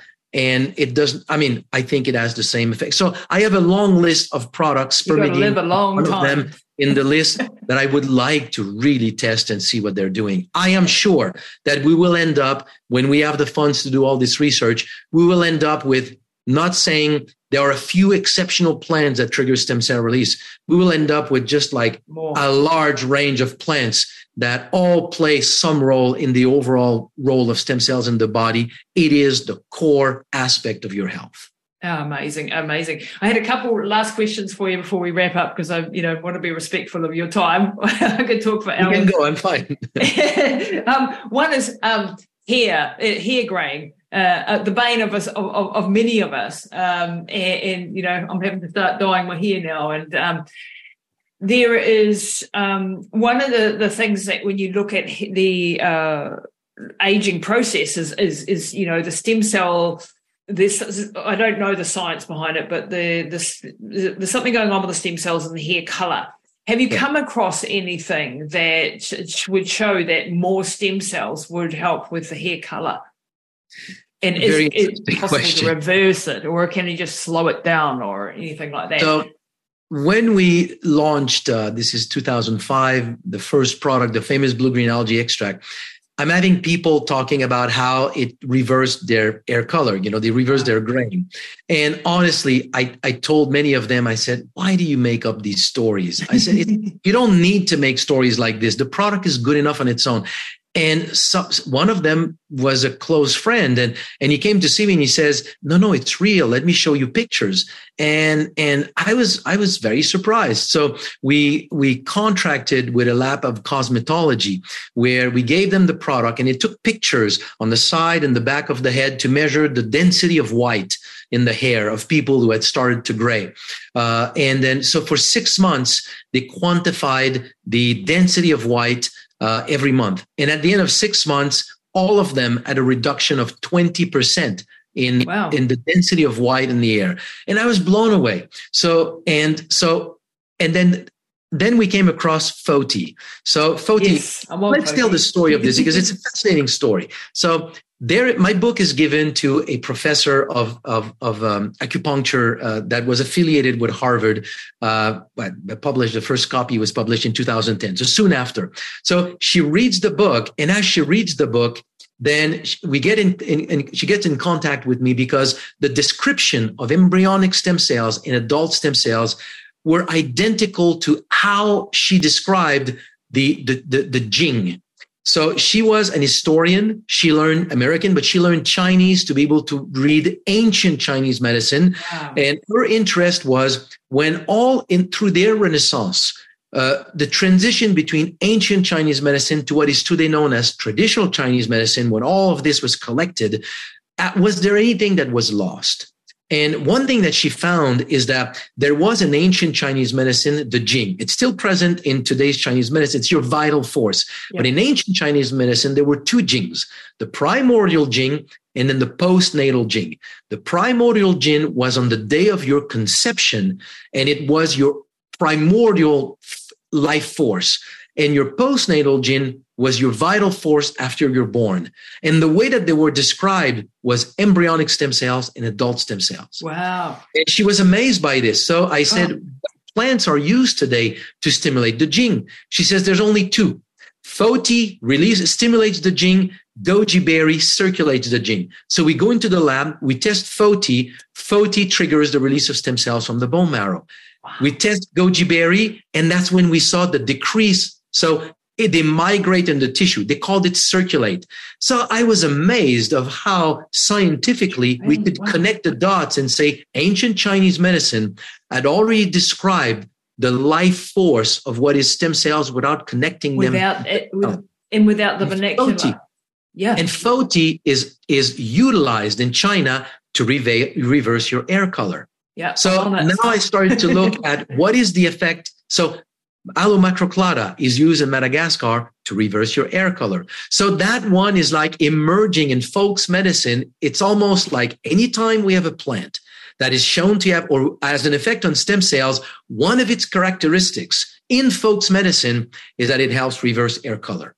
Uh, so, and I think the mechanism of action, as you just described, is that air the color of the air is is is related to the presence in the scalp of melanocyte stem cells that will develop into melanocytes that are going to make the pigments of the hair. So once they're depleted, you don't have the ability to make the pigments. Now stem cells can migrate in every tissue, but the reason why it's not working for everybody, it's just that if a stem cell migrates in the scalp, it it will in the environment of the scalp detect that it's the scalp and it's very likely to produce hair melanocyte stem cells or hair follicles you know to help hair growth. But honestly in your survival how relevant it is is it yeah. your natural hair color? it's yeah. not only low it's absolutely irrelevant your air color is irrelevant to your survival. Yeah. So I don't think the body prioritize it. So we have these interesting cases that are coming, you know, that, that are telling these stories, but I just don't think it's happening massively because it's not, it has nothing to do with, with health. Now, if somebody would like to really stimulate it, then I would say use something like needling on the scalp you yep. trigger an injury to the scalp, you will drive stem cells in that area. When stem cells penetrate the scalp, they will become the cells of that environment, which includes hair follicles and melanocyte stem cells. Funny, I've just started doing microneedling of the scalp because that was my connection. I think after I listened to you, one of your stories about the burns victim that I want to mm. discuss as well. And so my brain went, mm, okay, I'm taking Foti now, I'm taking StemRegen, I'm taking all of these things to try to reverse the hair that's starting to go grey. And uh, if I create a sort of a micro injury there and create that signaling molecule to say, hey, priority up here, um, yeah. it may override some of the other priorities that are that are you know because I want it to go there and do that. I mean, um, an organ won't create a an over priority over another one. What happens is just that they circulate everywhere. When when they go to a place there's an injury, they're called. Now the strength of the injury, the, the degree of the injury, will create a, a higher a, a, higher pull, if you want, in one area. So number wise, more could be pulled in an area. But yeah. if you don't have like severe injury, the moment you create an injury in the scalp, it becomes one of the area where they will migrate.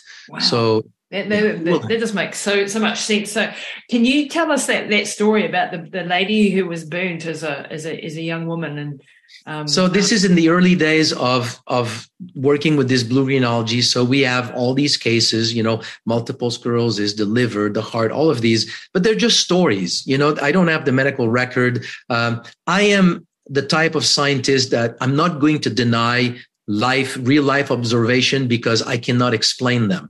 It's very common in science. If I cannot explain it, I will deny. I say it's you. You yeah. make a wrong observation. There's a mistake in there because it doesn't fit with my mental representation of the world. I find it actually pretty dumb. Thank you. Arrogant but arrogant. Um, I, I, and it, and the funny thing is that every five years we discover that we were wrong five years ago, and it never happens that today. Well, we will be we will be wrong five years from now. So I just I observe reality, and if I can explain it, I just say I can explain it. So in any case, I'm having all these cases. I don't deny them, but I can't explain them. They're not medical records. So they just don't rise to the level of, of, of like gnawing at me, you know, like being compelling to tell me you've got to study that, you know, to study this whole thing until I got that case. So this is a photo album that I got in the mail and uh, there was a letter with it. And that lady is describing how when she was 12 years old, she was walking with a kerosene lamp and she tripped and she she fell and she burned herself on her face, chest, and arm, third degree. She was heavily scarred, like like a burn patient, like heavily scarred all her life. At 60 years old, so this is 50 years later, she somebody gives her that blue green algae for whatever, not for her for her scars, I'm sure. Then she says the first thing that happened is that the scars became inflamed, red, and itchy. But uh, so you would think many people would think, oh, this is an allergic reaction. This is wrong and I should stop. But she said for her, it felt healing itchiness. So she continued to take the product and she took a picture of herself in the mirror every week. And she ends by saying, go and look at the photo album. And as I'm going through the photo album over one year's time, the last picture has no scars left and you could see the entire transition. So that I could not deny. It's not a study. But how do you deny that? It's like what I said before. When you see somebody fly, how can you deny this? He's flying. So now that means we can all fly. If we don't explain it, we cannot deny. So I cannot deny that this woman completely reversed her scars in a world where, as far as I know, you don't reverse scars. No. So this became the case when I'm saying, okay, we need to know what this product is doing. So we started to do various projects. We got good data, but nothing that ever really explained it until I fell on this article describing stem cells going to the brain. And that was the start, you know, of everything that we've talked about today. Wow, that's just amazing. And that is something that is interesting to, to think about as well, because scars, for example, it's very common for a scar to be physiological years after the scar has technically healed. Yeah. You can determine that a scar is physiological in a very simple way. Measure your pulse.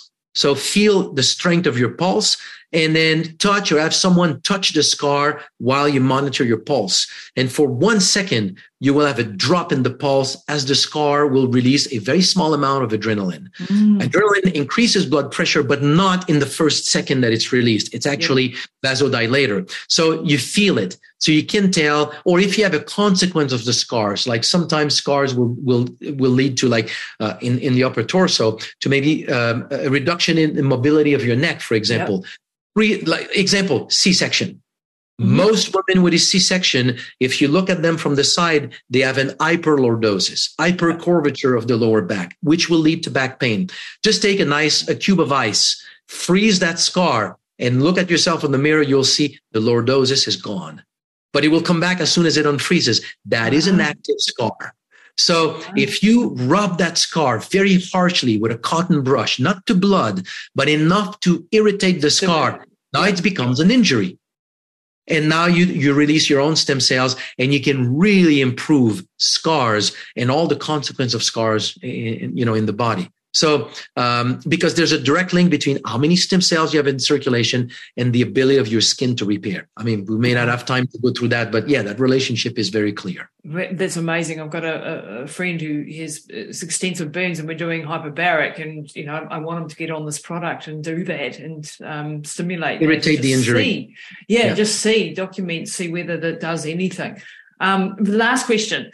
Um, lymphocytes, you mentioned lymphocytes very briefly. Uh, is there any um, connection between stem cell release and improving the immune function? Um, lymphocytes tend to, to, drop as we age. Um, and your, you know, your neutrophil to lymphocyte ratio is a very important ratio to sort of see how your, you know, your, your immune system's faring, if you, yeah. if you will. Um, in, any research there? Yes and no when we quantify lymphocytes uh, in our studies, because when you quantify stem cells, you always quantify them as a proportion of your lymphocyte population. Yes. So we also quantify lymphocytes uh, doing complete blood counts. So we know all the different mm. types of, of lymphocytes.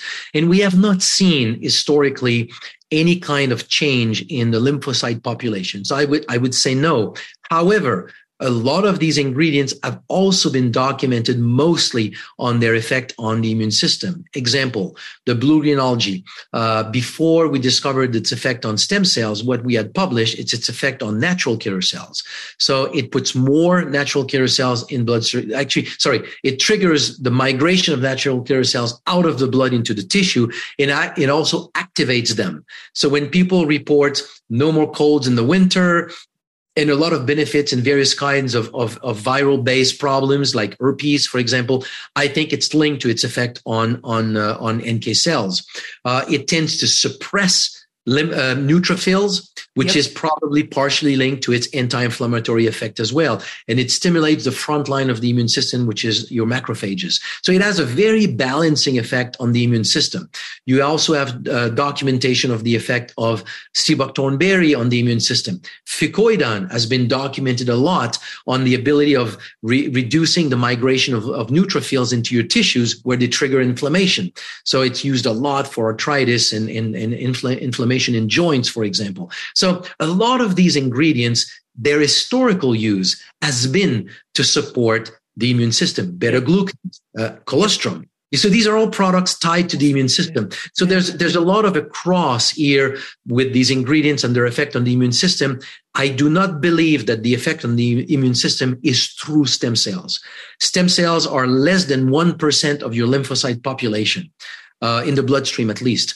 So, yeah. so at the end, their impact on the on the peripheral blood uh, lymphocyte population is minimal. Just interrupting the show to let you know about my longevity and anti-aging supplement range. I'd love you to go and check it out. Go to my website, lisatamati.com and hit the shop button and you'll see a curated range of supplements, the latest in anti-aging, longevity, health optimization, performance optimization. I've gone out into the world, interviewed the most amazing doctors and scientists, as you'll know if you follow the show, and gone and got some of the best products that are out there. Stuff that I give to my family, that's what's in my range. So go and check it out at lisatamati.com. And, and just finally, fertility, is there any research in relation to stem cells on fertility and lengthening, you know, um, the fertile window or being able to conceive or anything like that, or the age of the, the eggs in the ovaries or anything like that? all your questions, all your questions spot on on amazing stories that we have. Um, I can only give you the answer through uh, through a series of and, stories that, yeah. where we can connect the dots because we have never done a yeah. study on that specifically. Um, when we started with the, this blue green algae extract, uh, in the it was a network marketing company, so there's communication with people, and emerged this concept that was fascinating for me to observe. They called babies born from people taking this product algae babies. uh, and these were these were babies from mothers who took the product before or took the product during uh, breastfeeding or provided the kids very young in the bottle or they gave them the product. And typically it would be a very well, a very healthy child, no perinatal problems, very young uh, emotional maturity, good coordination, good cognitive development. Like they just look like, just like amazing young kids. So you would go to meetings, you see a child, that's an algae child, right? An algae baby. it was a funny, it's not a study. It was just no. this observation, observation, you know, that was done. Yeah. Uh, I know that in Dominican Republic, we used to ship product by the kilos to a doctor. Uh, and I told them at the time, I don't want any data because if we start to document this, we could be in trouble with the FDA as the documentation goes out. So maybe it was a mistake, but we, we didn't want any documentation. He was saying, he's working in a poor area. So all of his Uh, patients were poor women. And so he just started to give them the product and he said, it's very simple. I'm going to summarize the data. They have a, an easy pregnancy. They have no problem during the pregnancy. They deliver easily without problem. The child and the mom are healthy. So I'm giving it to all the mothers. Uh, but on fertility specifically, one thing that was also emerging is a number of couples who had tried to conceive for many years and they were unable to. And within a matter of a few months on the product, came back and had, had been able to conceive. And that led to a study that was done in um, in Mexico. Uh, at the time, we were open in Mexico, and it's a fertility clinic that has seen two men uh, with a very low sperm count, like two million and five million, which was too low to conceive. And both of them were seen in a matter of a month or two with levels above 20 million, which wow. made them possible to conceive. So they saw that they were both using this product, so they communicated with us. So we shipped them product, and it was included into a study with 14 couples. And um, and about three four months later, I communicated with them and I said, "So where are they with the study?" And the contact between me and the clinic said, "Don't tell me." They they stopped the study. I said, "What happened? Like, was there a problem?" He said, "No, seven of the couples are pregnant. You're killing the business model." So I never got the data. So I have no data to show. I just have that story and attempt to this, all I can say from a mechanism of action is that we have shown in our studies over the years we're adding we're adding various markers of stem cells to kind of document the different various subset of stem cells so we have started around 2012 13 we started to add uh, cd34 and, and to gate with flow cytometry for small cells the famous the famous VSELs yep. Uh, so they are very small stem cells and yep. those cells in the body are the most potent and they have been shown to be able to become sperm and eggs as well so they are the most pluripotent stem cells in, in, a, in a human body. And our product was shown to put more in circulation, and they are in a quiescent state, an activated state, and to, to activate a good proportion of them. So that's the only mechanism of action that we have documented in a few studies. It has not been published. Um, that gives me an understanding of how we could have an impact on fertility. I have no studies I've to heard, tell you that no, will yeah. or that it could, but that's the backstory to it. So anytime a friend comes with that issue, I tell them, take it and, and tell me. Try it. Yeah, um, yeah, yeah. So yeah. I, I, would I would give it a try. I would give it a try. That's all absolutely. I can say. I'm absolutely blown away by this interview. I think it's one of the most fascinating interviews I've done, and I've done a lot of interviews. Um, so I'm just ecstatic to have met you. Uh, grateful for your work. Um, please keep it up, and I'm going to be on StemRegen forever. and that's going to be a long time. Yeah, I, I am just absolutely uh, just blown away by this, um, and I know there's going to be a lot of questions from my from my audience. So will probably be annoying you on occasion to perhaps come back and tell us what's the next What's the latest? I would I would be pleased to do so. Oh, wonderful. Dr. Christian, you've been absolutely fabulous. Where can people find you um, and and connect with you and uh, all of that sort of good stuff and your book? Well, our website is stemregen.co, not .com, .co. Uh, the book is available soon on that website. Right now, it's on Amazon. Uh, we can ship to to to Australia.